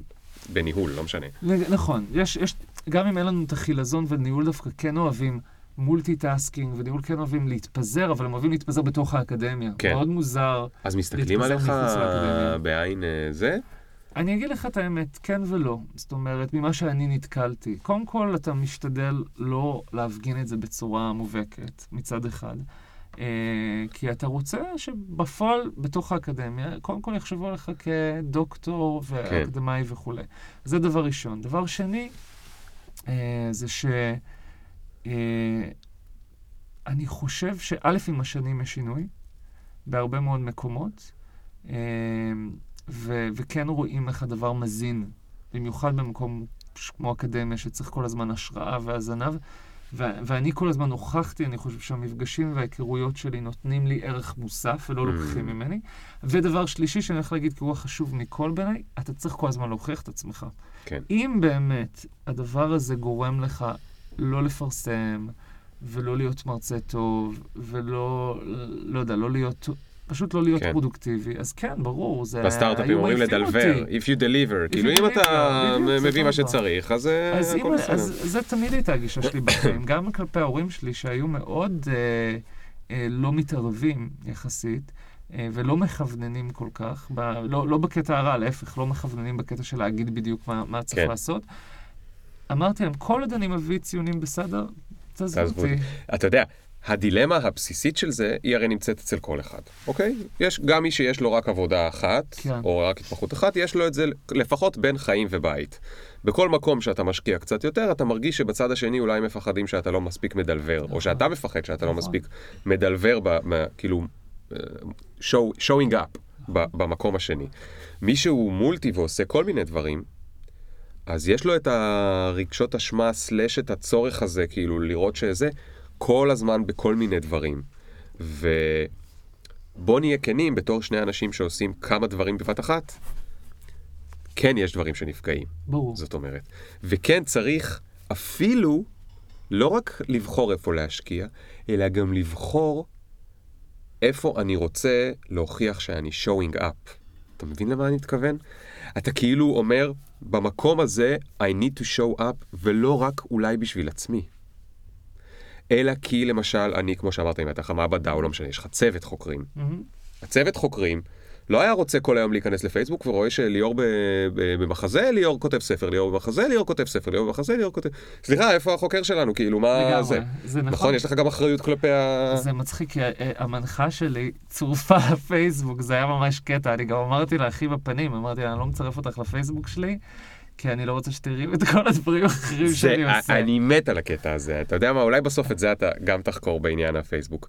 הקטע הזה שהפייסבוק גרם להרבה אנשים לחשוף יותר ממה באמת הם עושים. נכון. עכשיו, קצת, לא לגמרי עד הסוף, כי הנה, אתה מודע לזה, אז אתה מפחד שהמנחה שלך תהיה.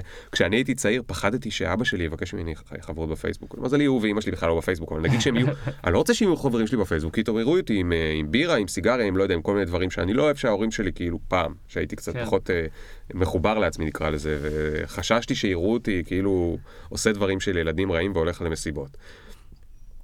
אבל כן, בסוף נפלט לך, נכון? נפלטים לך דברים, ואתה בטעות מוסיף חברים שהם קצת יותר זה, ו- ואז אתה רואה שהעולם לא קורס, וזה קצת משחרר. אז שמת את הפוסט ההוא שבו עשית משהו שכביכול אתה לא אמור, ביום שאתה לא אמור, וזה, והחיים המשיכו. ואולי הוא חשב עליך קצת משהו כזה, אבל זה... אז אני רוצה להגיד שני דברים, באמת. אה, אחד, אם זה, זה הכיוון, אני כאילו עכשיו באמת מדבר אל, אל מי ששומע אותנו. אם זה הכיוון שמעניין, אם באמת האנשים, איפה שהם לא שומעים אותנו, חושבים שהם רוצים לעשות משהו שהוא... אה, כאילו הם צריכים להסתיר מולטי, אותו. לא, כן, פשוט לחיות חיים כאלה כמולטי, אה, לא יודע, עושה דברים שונים. הם צריכים לבחור את תנאי, לבחור טוב טוב, א', עם מי הם עובדים, וב', איך הם עובדים, ובאמת, כמו שאמרת, אסור שיהיה לך עובדים שלך ישירות. כלומר, ברגע שיש לך, לדעתי, מישהו שעובד תחתיך, אתה נגמר. כי אתה תחתיך בפול טיים. תחתיך בפול טיים, כי כן. קשה מאוד אה, באמת לשלב. צריך לבחור מאוד מאוד טוב את המקצועות שבהם אתה נמצא, ולכן היה ברור למשל שאני לא עושה הייטק. לא משנה כמה זה, אני ארוויח מזה, ואני חושב שהייתי יכול להיות איש הייטק לא רע. לא יודע אם מתכנת, כי זה כבר אני, אני די חלוד, אבל בהחלט project manager. ואני לא, כי אני יודע שזה יאכל אותי. יאכל אותי, והלחץ יהיה כה גדול שאני לא אצליח לעשות שום דבר אחר. ולא מתאים לי, זה לא סוג העבודה שאני אעשה, mhm. ואני גם לא רוצה שאף אחד יהיה תחתיי אה, במשרה מלאה.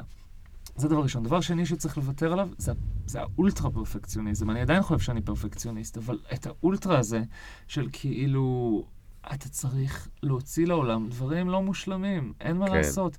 גם הפסטיבל שלי הוא תהליך למידה, ואני לא חושב שאני מצליח בכל כל אירוע שקורה. גם המחזות והתסריטים שלי, אני לא חושב שאני הצ'כוב הבא. אני חושב שאני יודע לכתוב סיפור שעובד, אני יודע לדבר על מה שמעניין אותי, אני יודע לתת חוויה שאני חושב היא משמעותית. אני עושה משהו שלדעתי הוא לא רק משמעותי עבורי, אבל אני מאוד שיפוטי גם. אבל תראה איזה תראה איזה מקסים זה שאתה מצליח, כי זה מה ששאלתי אותך קודם. הרי באקדמיה, ב- להוציא מחקר או לעשות פרסום, מה שאתם. קוראים, כן, שם אי אפשר לזרוק. זה חייב להיות פרפקט. שם כל הרפרנסים עומדים במקום, כמו חיילים, מצדיעים, אסור לפספס, אסור לזה, כי בודקים אותך בציציות. אז אתה צריך בצד הזה שלך, של ליאור, להתנהג בצורה אחת. בצדדים האחרים, מותר לך להתנהג בצורה שהיא נגיד יותר משוחררת. זאת במ- אומרת, נכון, ה- זה ה- ה- ה- המולטי, או יש את הטד כן. המדהים שהיא הבחורה עשתה, של כן. הפולי, איך קראו לזה? אני גם לא זוכר. לא זוכר, לא משנה. פולי, מלא, יש לנו מלא עיסוקים, מלא- עיסוקים. מלא יהודים. והיא הוציאה את הטד הזה, וכולם כאילו, תודה לאל, זה אני, כולם שלחו את זה להורים שלהם. כן. יש מלא אנשים כאלה. כשאתה עושה את זה, זה לא רק לדעת לג'גלג בין הדברים, אלא זה גם כל הזמן להתבונן ולנסות להבין איך אני מתנהג בתוך כל אחד מהם. כי יכול להיות שבאחד מהם, נגיד אקדמיה, אני צריך להיות פרפקציוניסט. אבל זה לא אומר שעכשיו אני צריך להיות פרפקציוניסט בדברים אחרים, אוקיי? יש דברים שהם יותר משוחררים או יותר זה. אם אני מעלה בלוג פוסט, כן. הוא לא חייב להיות מושלם, אתה יודע למה? כי מחר בבוקר אני יכול לבוא, ובצעתי כמה טעויות, אני מתקן אותן, נכון. כלום לא קורה. אבל אם אני, אם אני מוציא מחקר או אני רוצה לעשות פרסום, והוא לא יהיה פרפקט, אז uh, אחר כך uh, אני אעבור עוד אז- 17... אז אני אתן לך עוד, עוד, עוד כיוון מעניין. קודם כל, אני חושב שגם באקדמיה, זה לא ש... ברור שאתה צריך להיות פרפקט ואתה עובר ביקורת אמיתים שמאוד עוזרת לך לשייף את המאמר. אבל זה גם שאלה, אתה מוציא את המאמר הראשוני החוצה, והוא הוא בדרך כלל לא מושלם, זאת אומרת, אתה תקבל כן. ביקורת עליו, ולפעמים אתה יודע במילא שתבוא איזושהי ביקורת, ושאם זה יהיה יותר מדי מושלם, אנשים עדיין ימצאו מה להעיר, ואפילו יעירו על נקודות שהם יותר יעצבנו אותך. אז אתה מוציא הרבה פעמים מוצר שהוא good enough, אוקיי. וזה בסדר. כן. עד סוף תהליך השיפוט האקדמי הוא ישתפר משמעותית. אוקיי, אבל גם אקדמיה, כמו שאנחנו רואים אותה, גם שם התוצרים, גם שם זה תהליך למידה. אז נכון שהמאמרים נראים יותר משויפים, אבל עדיין, זה, זה, כן. זה, זה לא כן. פרפקט, חשוב לדעת את זה. כן. דבר שני, זה שאתה צריך לעבוד עם האנשים שישייפו אותך, או שיעזרו לך. אז אם אני Mm. עובד, אתה יודע, אני מחזאי, אבל יש לי במאי.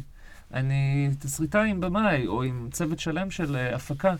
וגם בפסטיבל יש לי צוות איתי, צוות נהדר של הפקה, ש... ש... שעוזר לדברים להיות מושלמים יותר. זה נקודה מאוד מאוד טובה. הם, הם אנשים שבוחרים להתמקד בזה. כן. אז הבמאים שאני עובד איתם הם במאים. אני זה שעושה דברים מוזרים, אבל, אבל הם, זה החיים שלהם, אז להם יש את הזמן לראות את החזון הזה ולהגשים אותו עד הסוף. אז אולי זה, ה- זה הקסם בעצם, שאתה צריך... כן. אתה, זה טוב שאתה עושה הרבה דברים, אם לצדך יש אנשים שממש לוקחים נכון, את זה יותר נכון. פול וגם שהם יודעים שהתפקיד שלהם, ואתה יכול גם לעשות את זה איתם חזרה, זה לתת לך הערות. כן. כשאתה מבקש טובה, תעבור רגע, תגיד לי מה אתה חושב על, ה...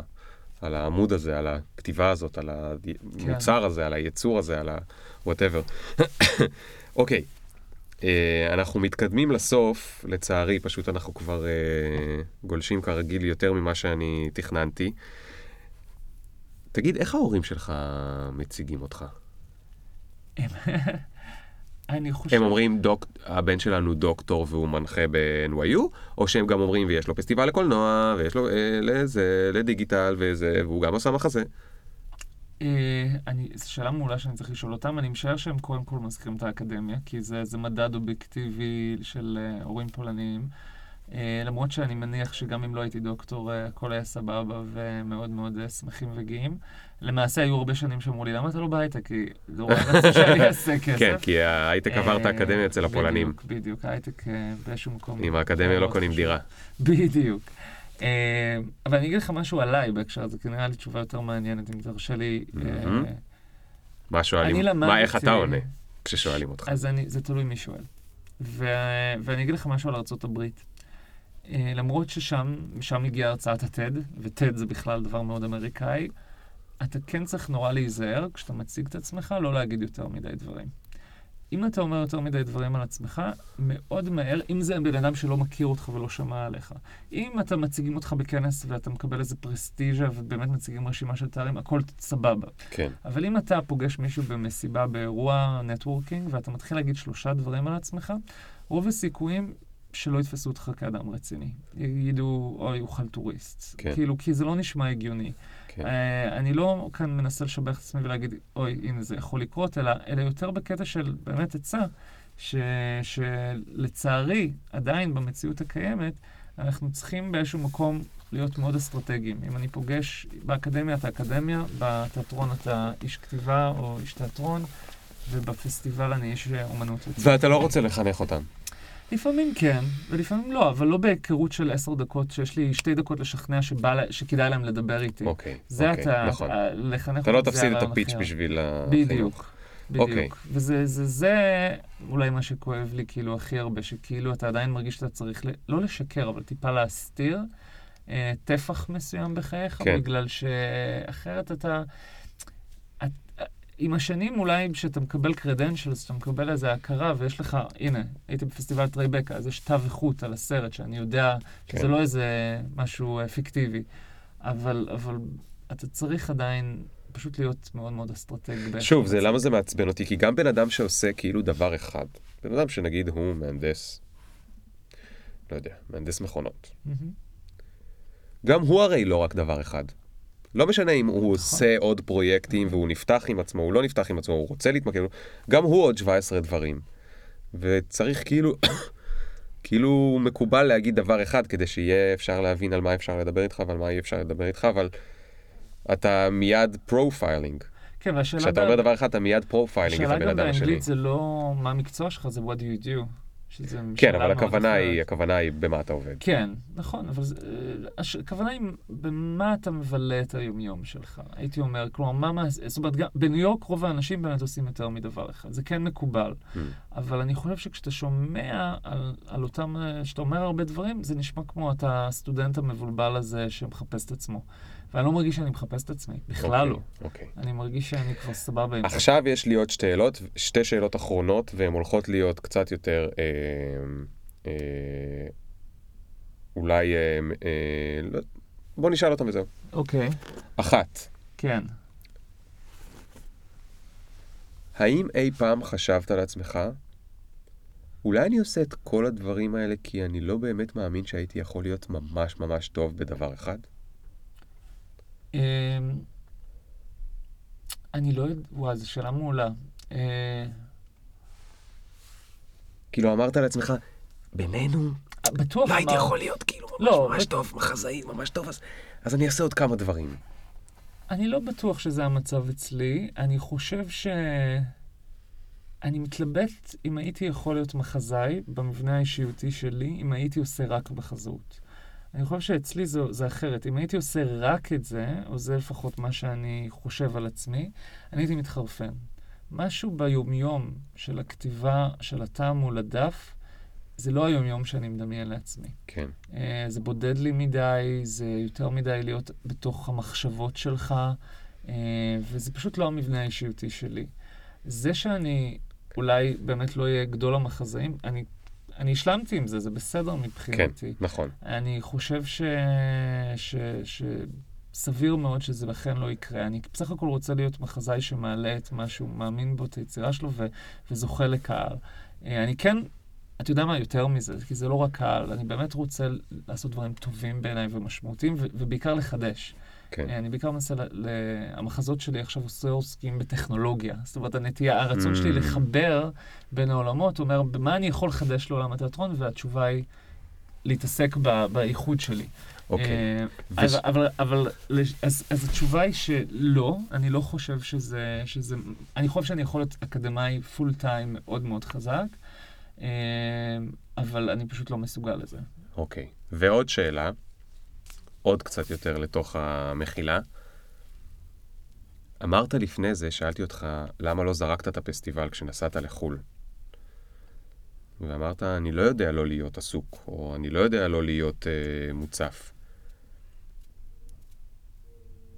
אתה חושב שהיית יכול, אם פתאום היו לוקחים ממך את כל הדברים האלה שאתה עושה, מה... את... יכול להיות שיש שם מקום שאתה מפחד להיות בו? כאילו פתאום, מי אני בכלל אם אני לא כל הדברים האלה שאני עושה?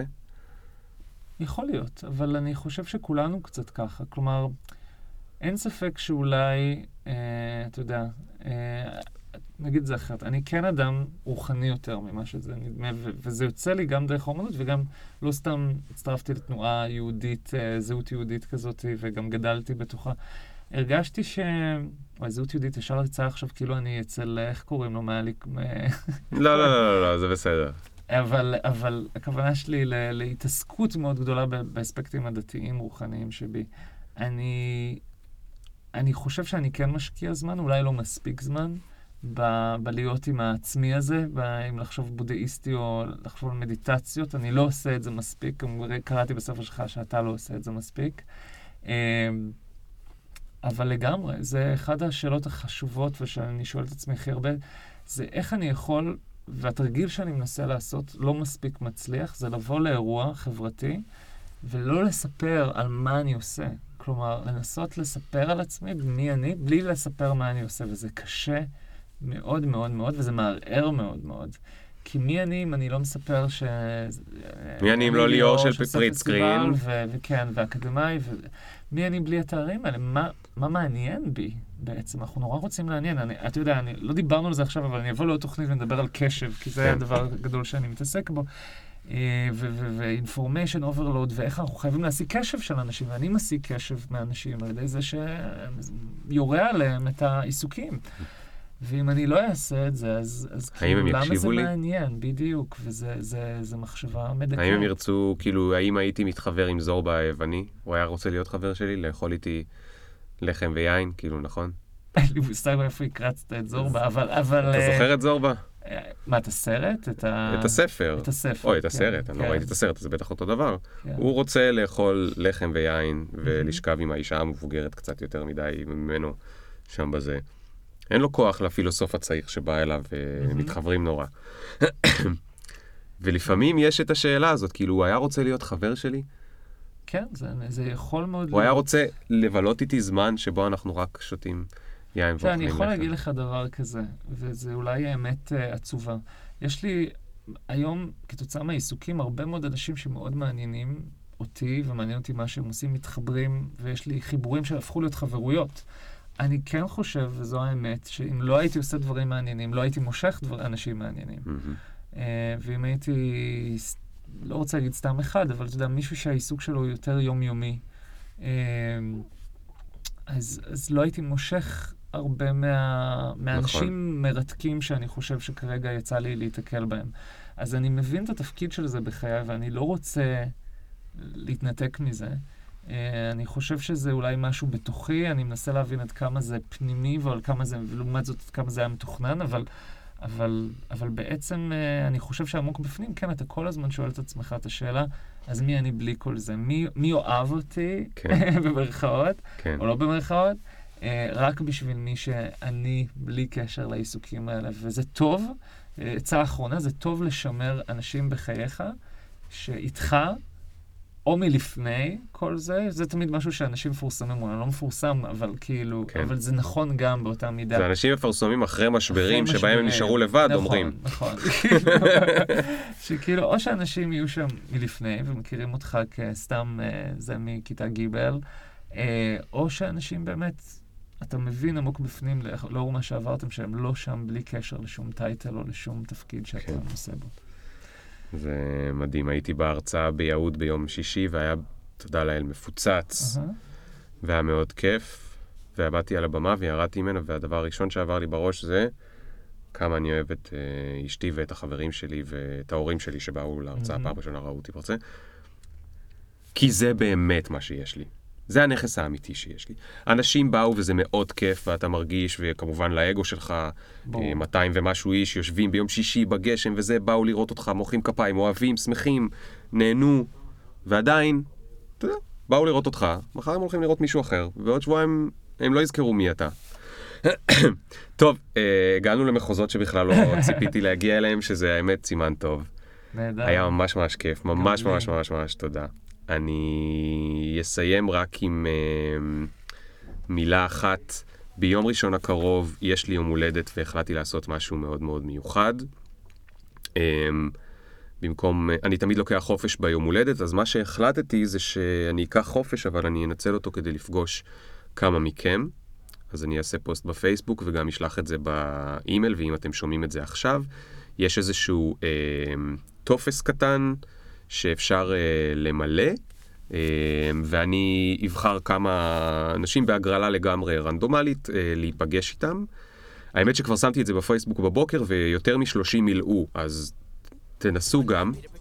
הבקשה היחידה שאני מבקש מכם, זה באחת השאלות שם, זה להגיד במה אתם הייתם יכולים לעזור למישהו אחר אם הייתם פוגשים אותו, אפילו רק עושים שיחת טלפון, ואז זה מין כזה pay forward נחמד. אני אשמח להיפגש איתכם ולספר את דעתי על מה שתרצו, ואתם אולי תעשו את זה למישהו אחר, וזה יהיה מאוד מאוד נחמד. זהו, תודה רבה שוב אה, ליאור זלמנסון, דוקטור ליאור זלמנסון, שבאת. כל הדרך מניו יורק לעשות איתי פודקאסט, סתם, לעשות. מיליון דברים, לעשות מיליון דברים, ותפסתי. אותך על הדרך. ואנחנו, אני, אני רוצה שתבטיח לי שאתה תבוא לפה פעם אחרת, ואנחנו נדבר על נושא שהוא לא הנושא האישי, אלא הנושא של ה- האינטרנט והמחקרים המדליק- המדליקים שלך לגמרי על מה הוא, מה, מה הוא עושה לנו ואיך אנחנו מתנהגים בו. אז לשם כך דעת להזמין אותי אחרי השעה תשע בבוקר, כי בשעות מוקדמות אני יכול רק הרהורים אה, על עצמי, אוקיי. ולא משהו אה, רציני מדי. או אוקיי. מאוד רציני, אבל כן. לא משהו כן. מדעי מדי. טוב, תודה רבה וביי חברים. Did you get my mentions? Question. Do you even fuck with a nigga like me? Will you bump me in about three days? Really? IDC. Cause every time a nigga talk, they can't see the big up picture. Fuck your filter. Me can't go run, but me can't repeat. No.